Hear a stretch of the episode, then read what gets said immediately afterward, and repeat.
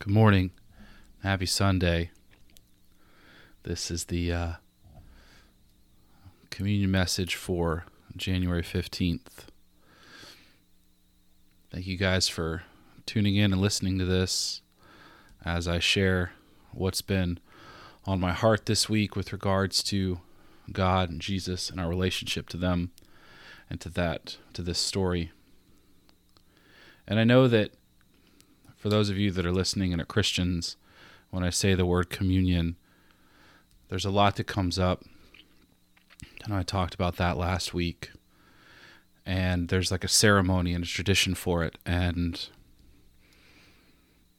it could feel weird to be listening to this instead of sitting somewhere and participating in it. And I'm not in front of you and I'm not passing out crackers and juice for us to do this. And I know that that in thinking of traditions and rituals, for those of us that have been a part of church and, and a Christian or a denomination or whatever, it can be hard to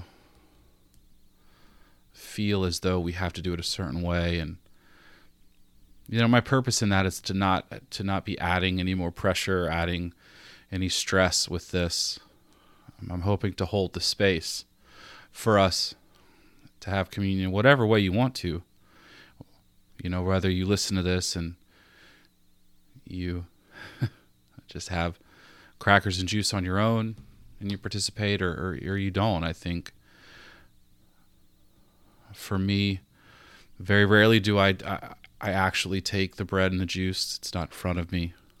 Like I said, I'm just trying to hold the space to engage in the story and the narrative and, and you know connect with God, connect with all of this and with you guys listening.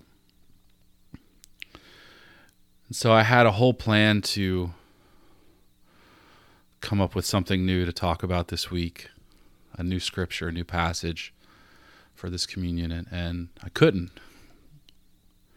because the passage that I used last week, Matthew 11, 28 through 30, I just couldn't let go of. And, and, you know, for me, when I'm engaging in the narrative and, and reading, I, I like to take a contemplative approach to the scriptures now, I think. I've learned that through Richard Rohr and a lot of his books, and even Rob Bell and, and other Christian authors, where they, they sort of let they let passages sit with them you know, sometimes they write them on a card and they just keep looking at it and a word might pop out new this day or a different word the next day. And you know it's like they're constantly turning it over to see what else can I am I missing or what else can I learn from that? And so that's kind of what I I did with the passage. And I wanted to share that with you guys today for this communion. And for me it was pretty cool. And so I'm going to read it again but first, I want to take a second and just sort of be still and be quiet to welcome in the space of what I'm about to do. And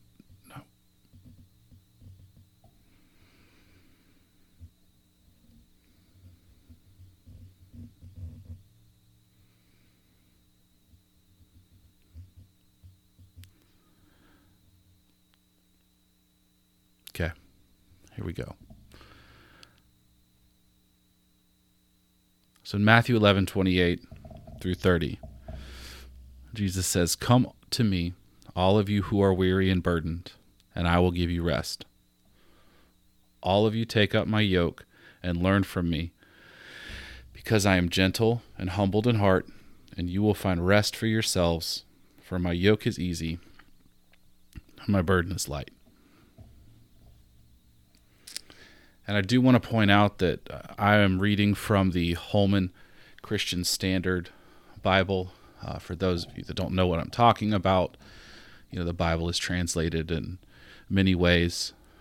You hear King James Version, the NIV, which is the New International Version. Um, I've just found that this translation have resonated with a lot. So if you're used to it sounding maybe a little bit different, don't worry you know, this is just how it, it's just a different translation and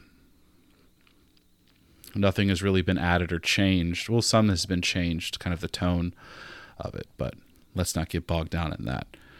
And so as I as I think about this scripture and I meditate on it and, and I've sat with it, things that come up. Well, one, I'm trying to figure out why. Why is this easy? Why is coming to Jesus? Why was it about lightening the load? Um, so I, I kind of searched through some commentaries and I looked at some words that they were using, the Greek words. And that was really cool for me because it really opened up a lot. And before I talk about that, I want to mention that, you know, the first thing that comes to me to mind with me is that all of you in verse 28, all of you, come to me, all of you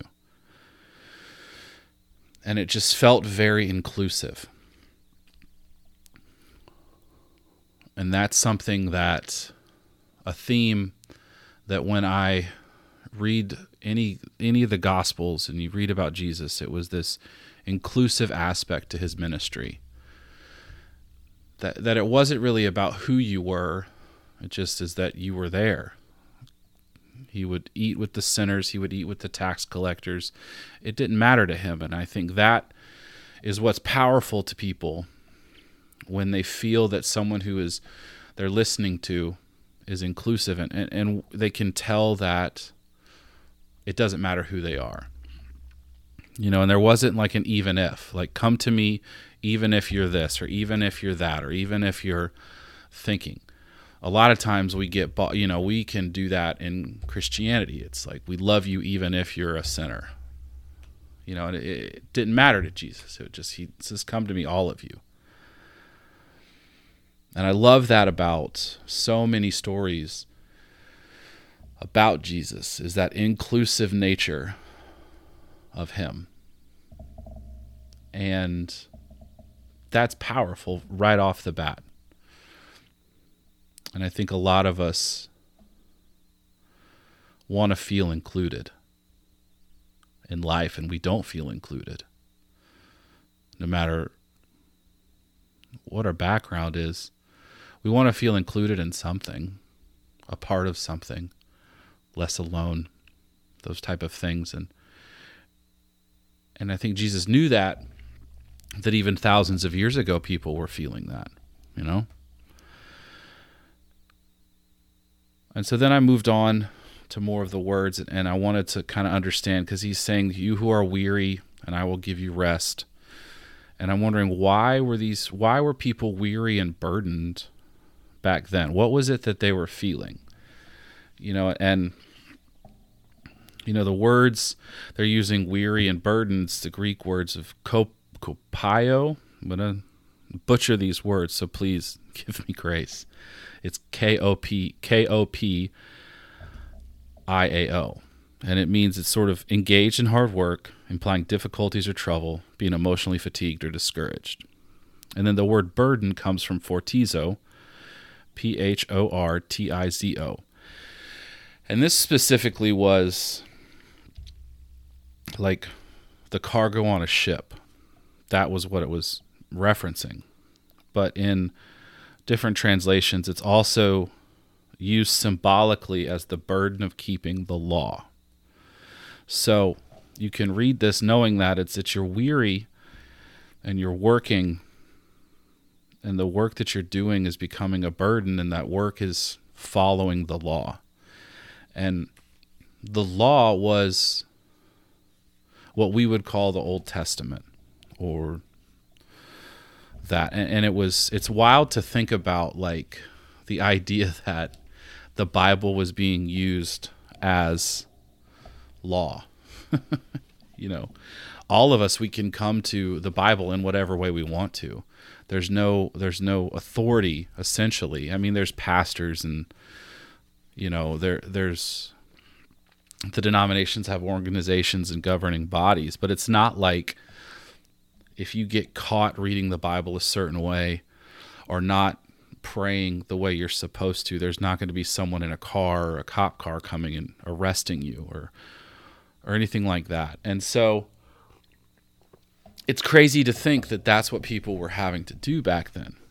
You had the Pharisees were essentially like a governing body, and it became a burden to follow all of this.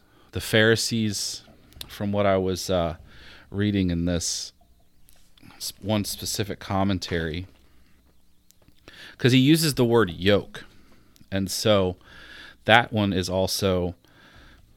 Let me see, where did I find that? There wasn't, I didn't find the word for that, but basically the yoke that he's referring to, or that the people were feeling, was the obedience to the law. And so, a lot of times in the Old Testament, a yoke was being used as a symbol of oppression. It also was used as like the service of God because essentially what a yoke is supposed to be doing it's using it in plowing fields and it was supposed to lighten the load. But what was happening is this yoke of the law that they were having to live to, the demands of the, the Pharisees and legalism and all of that, uh, it had become a burden to the people. And it was something that you just it was holding people down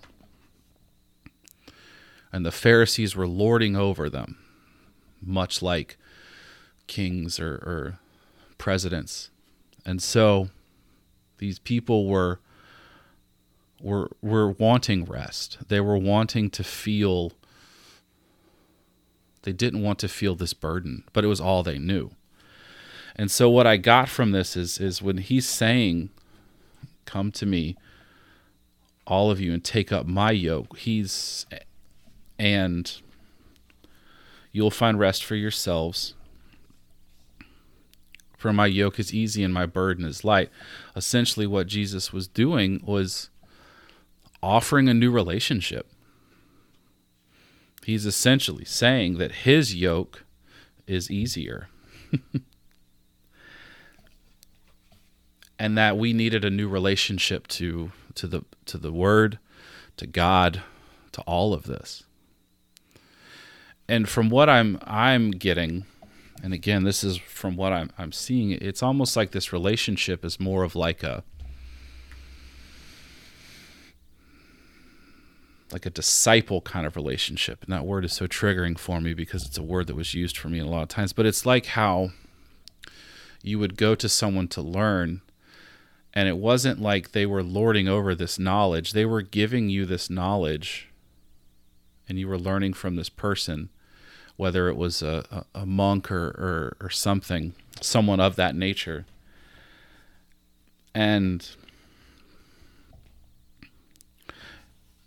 and it's kind of taking taking the authority away from the Pharisees and essentially saying, you know, just we you can follow follow me and learn in a different way. And I won't and I'm not going to lord it over you. Because people weren't being transformed. People weren't being they weren't seeing transformation. They were were trying to be obedient. It was fear that was driving them fear of stepping out of line, fear of not doing or saying the right way, fear of being seen as not doing it in the way they're supposed to. And that takes away from so much. It takes away from the heart, it takes away from your soul. And so he's offering these people rest and a new way. And so as I engage I want to engage with God and with Jesus in a new way and that's that's the hope for us. We don't need someone to tell us how to be. We can just engage, we can read the Bible. We can, it, and it's offering us transformation and connection.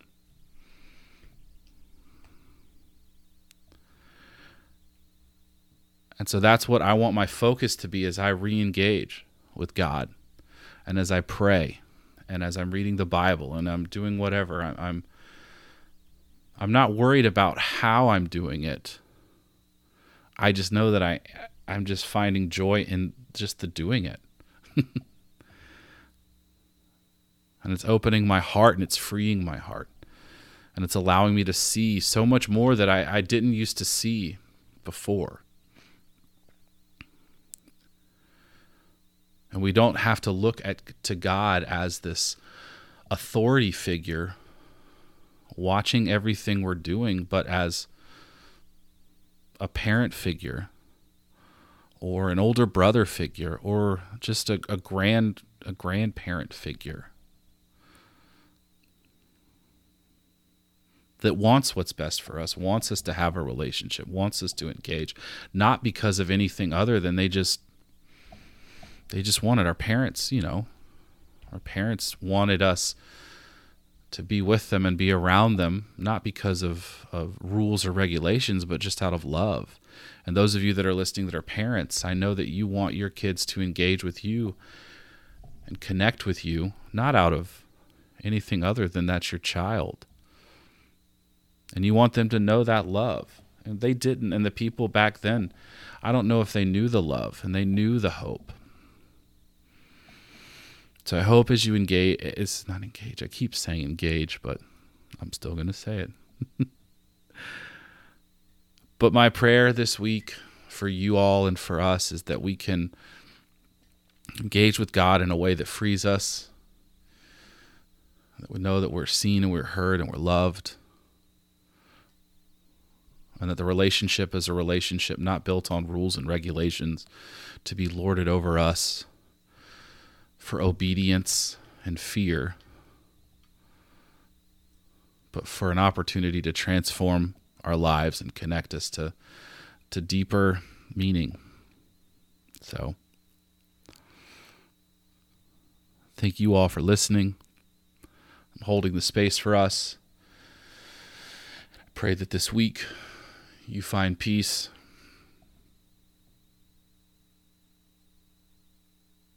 and a deeper relationship and with God in whatever way works for you.